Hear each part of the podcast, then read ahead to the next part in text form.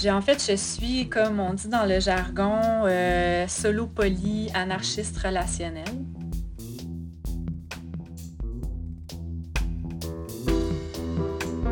Toutes les expériences sont uniques. Toutes les expériences sont uniques. Toutes les expériences sont uniques. Mais comment des personnes de tout horizon font face à la pandémie d'aujourd'hui? Confinées, isolées ou en plein cœur des activités essentielles, elles ont tout en commun de vivre ce moment historique et d'avoir des réflexions à partager. Connecté. Connecté. Connecté. Connecté. Connecté. Connecté.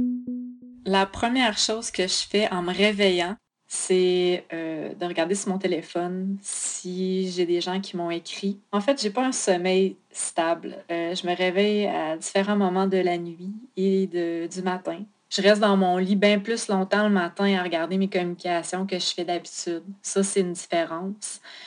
Euh, puis c'est ça, je me lève vraiment tard. Je, je, suis retournée à un beat de nuit, donc je me lève à, à midi en ce moment. J'habite seule. Euh, je, suis, euh, je suis une personne qui, a, en fait, je suis membre d'une coopérative d'habitation. J'habite euh, dans un 3,5 euh, downtown depuis trois ans. Pour l'instant, ma situation de confinement, c'est moi avec moi-même, mais aussi le fait que j'habite dans une coopérative, je me sens soutenue par une communauté. Puis ça, ça se sent en ce moment. Euh, ça fait une différence dans mon sentiment de sécurité, euh, psychologiquement parlant, physiquement parlant aussi.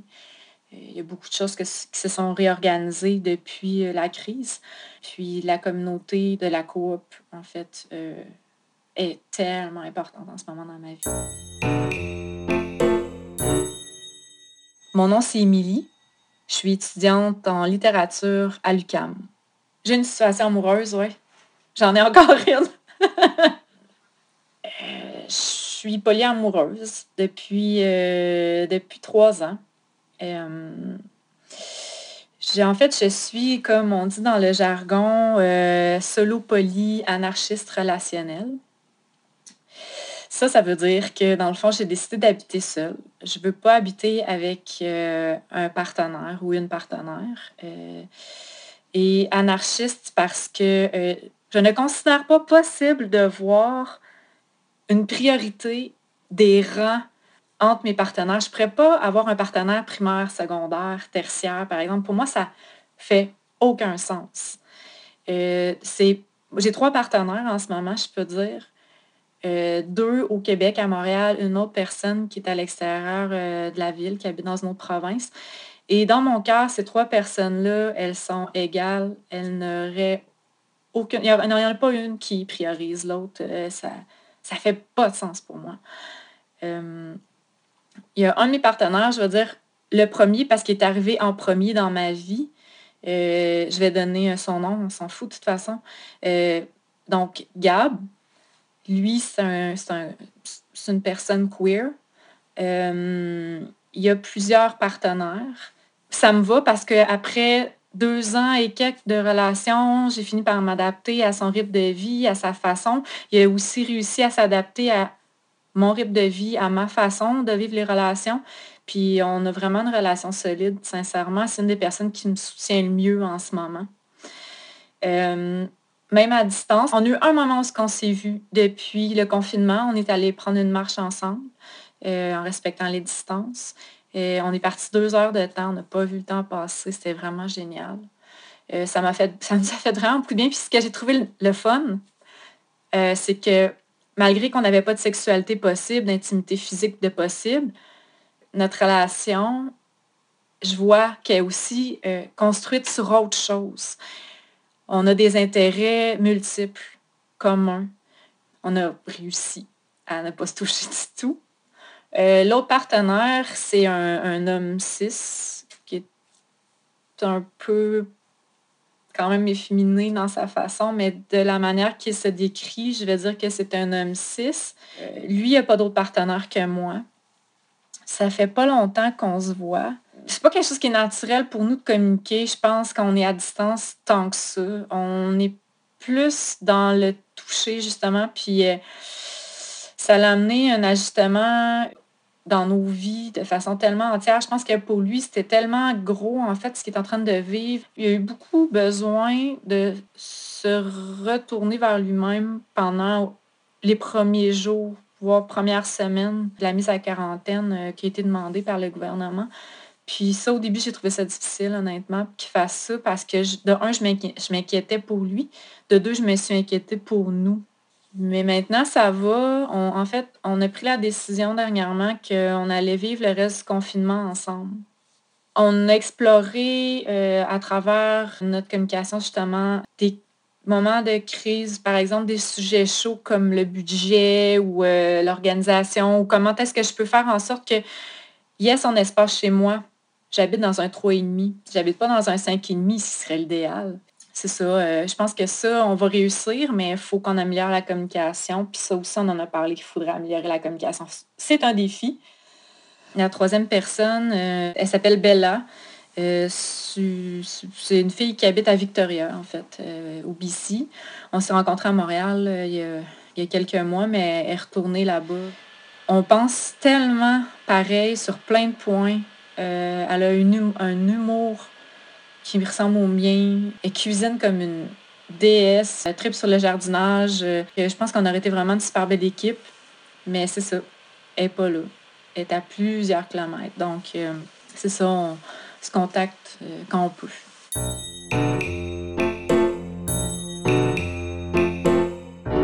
Je ressens que en ce moment, il y a une action concrète qui doit être prise globalement sur la planète. Et ça, ça m'a créé beaucoup, beaucoup d'anxiété parce que depuis longtemps, en fait, je me sens dans une minorité de gens qui pensons déjà à cette transition-là. Et cela m'angoissait déjà depuis très longtemps. On me dit éco-anxieuse.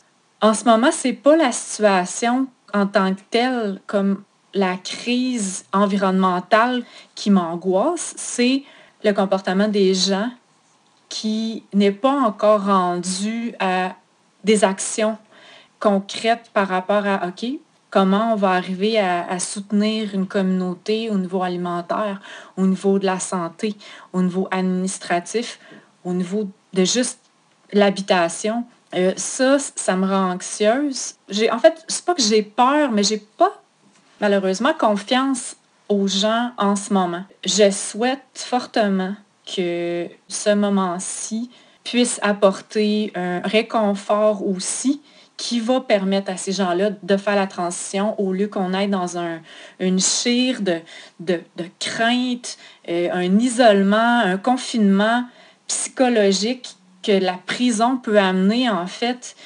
J'ai l'impression que ce confinement-là seul m'amène dans une cellule. Puis ça, ça, au début de mon confinement, ça me faisait peur. Euh, j'ai eu peur de ne pas avoir de contact physique avec quelqu'un euh, pendant trop longtemps. Euh, j'ai pas d'animaux. J'habite seule. J'ai juste mes plantes. Les conditions, en fait, les ordonnances qu'on nous demande, c'est de respecter une distance de 2 mètres. Ça, c'est devenu comme une appréhension dès le départ. Une raison de devenir anxieuse là, euh, exponentiellement. Puis après un certain temps, j'ai pris des décisions aussi euh, de réseautage, par exemple, pour m'aider vraiment à passer au travers. Il y a des actions vraiment importantes qui sont en train de se passer. Puis ça, ça va faire en sorte qu'on ne devrait pas avoir trop de problèmes. Je pense, par exemple, aux itinérants ou aux personnes plus démunies. Si on réussit à leur donner ce qu'ils ont besoin, on risque de s'en sauver. Si on ne fait pas ça, ça va être le chaos total. Je veux tellement que les itinérants ils, puissent en fait manger. Depuis longtemps, je regarde, je vois, puis je suis comme, oh my God, il faut vraiment qu'il y ait plus, faut vraiment qu'il y ait plus d'argent, de soutien, de ressources pour ces gens-là. C'est ça aussi que ça nous montre, en fait, la crise. Moi, je regarde les, travailleurs de la santé. Moi, j'étais infirmière avant aussi. Je ne l'ai pas dit au début.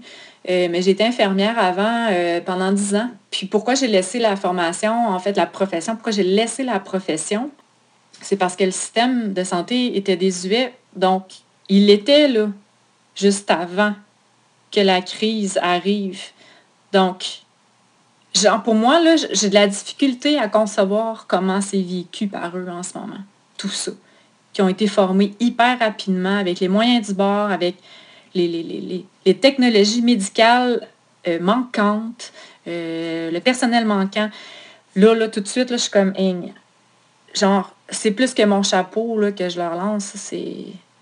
Waouh, c'est des warriors, ces gens-là. Puis je, je sais pas, je, je, suis même pas capable de concevoir comment est-ce que c'est vécu. Puis si on vit la distanciation sociale en ce moment, la distanciation physique, en fait, je préfère le mot distanciation physique que sociale. Je trouve que c'est euh, vraiment important, en fait, de faire la distinction des deux. Oui, on va pouvoir aider le système de santé à ne pas être engorgé. Puis c'est vraiment pour ça qu'on le fait en ce moment. Oui, faisons attention pour ne pas transmettre le virus, euh, mais prenons soin de notre santé globalement parlant. Prenons soin de notre santé physique, mentale, émotionnelle. Euh, prenons le temps de méditer, prenons le temps de, retourner à nous parce que on n'a rien que ça à faire, de penser à nous en ce moment. Puis quand je dis nous, là, je parle de la nature au complet. Vous écoutez Connecté, une production indépendante. Réalisation, recherche et montage, Karine Mona, Dany Royer, Dominique Caron et Aurélie Laguebeloin. Musique et mixage Clémence Rolia. Illustration Esther Saz. Direction graphique Anne-Marie Caron. Retrouvez tous les épisodes de Connecté sur Facebook, Instagram ou en téléchargement sur votre application d'écoute de balado préférée. Et ce pendant tout le confinement.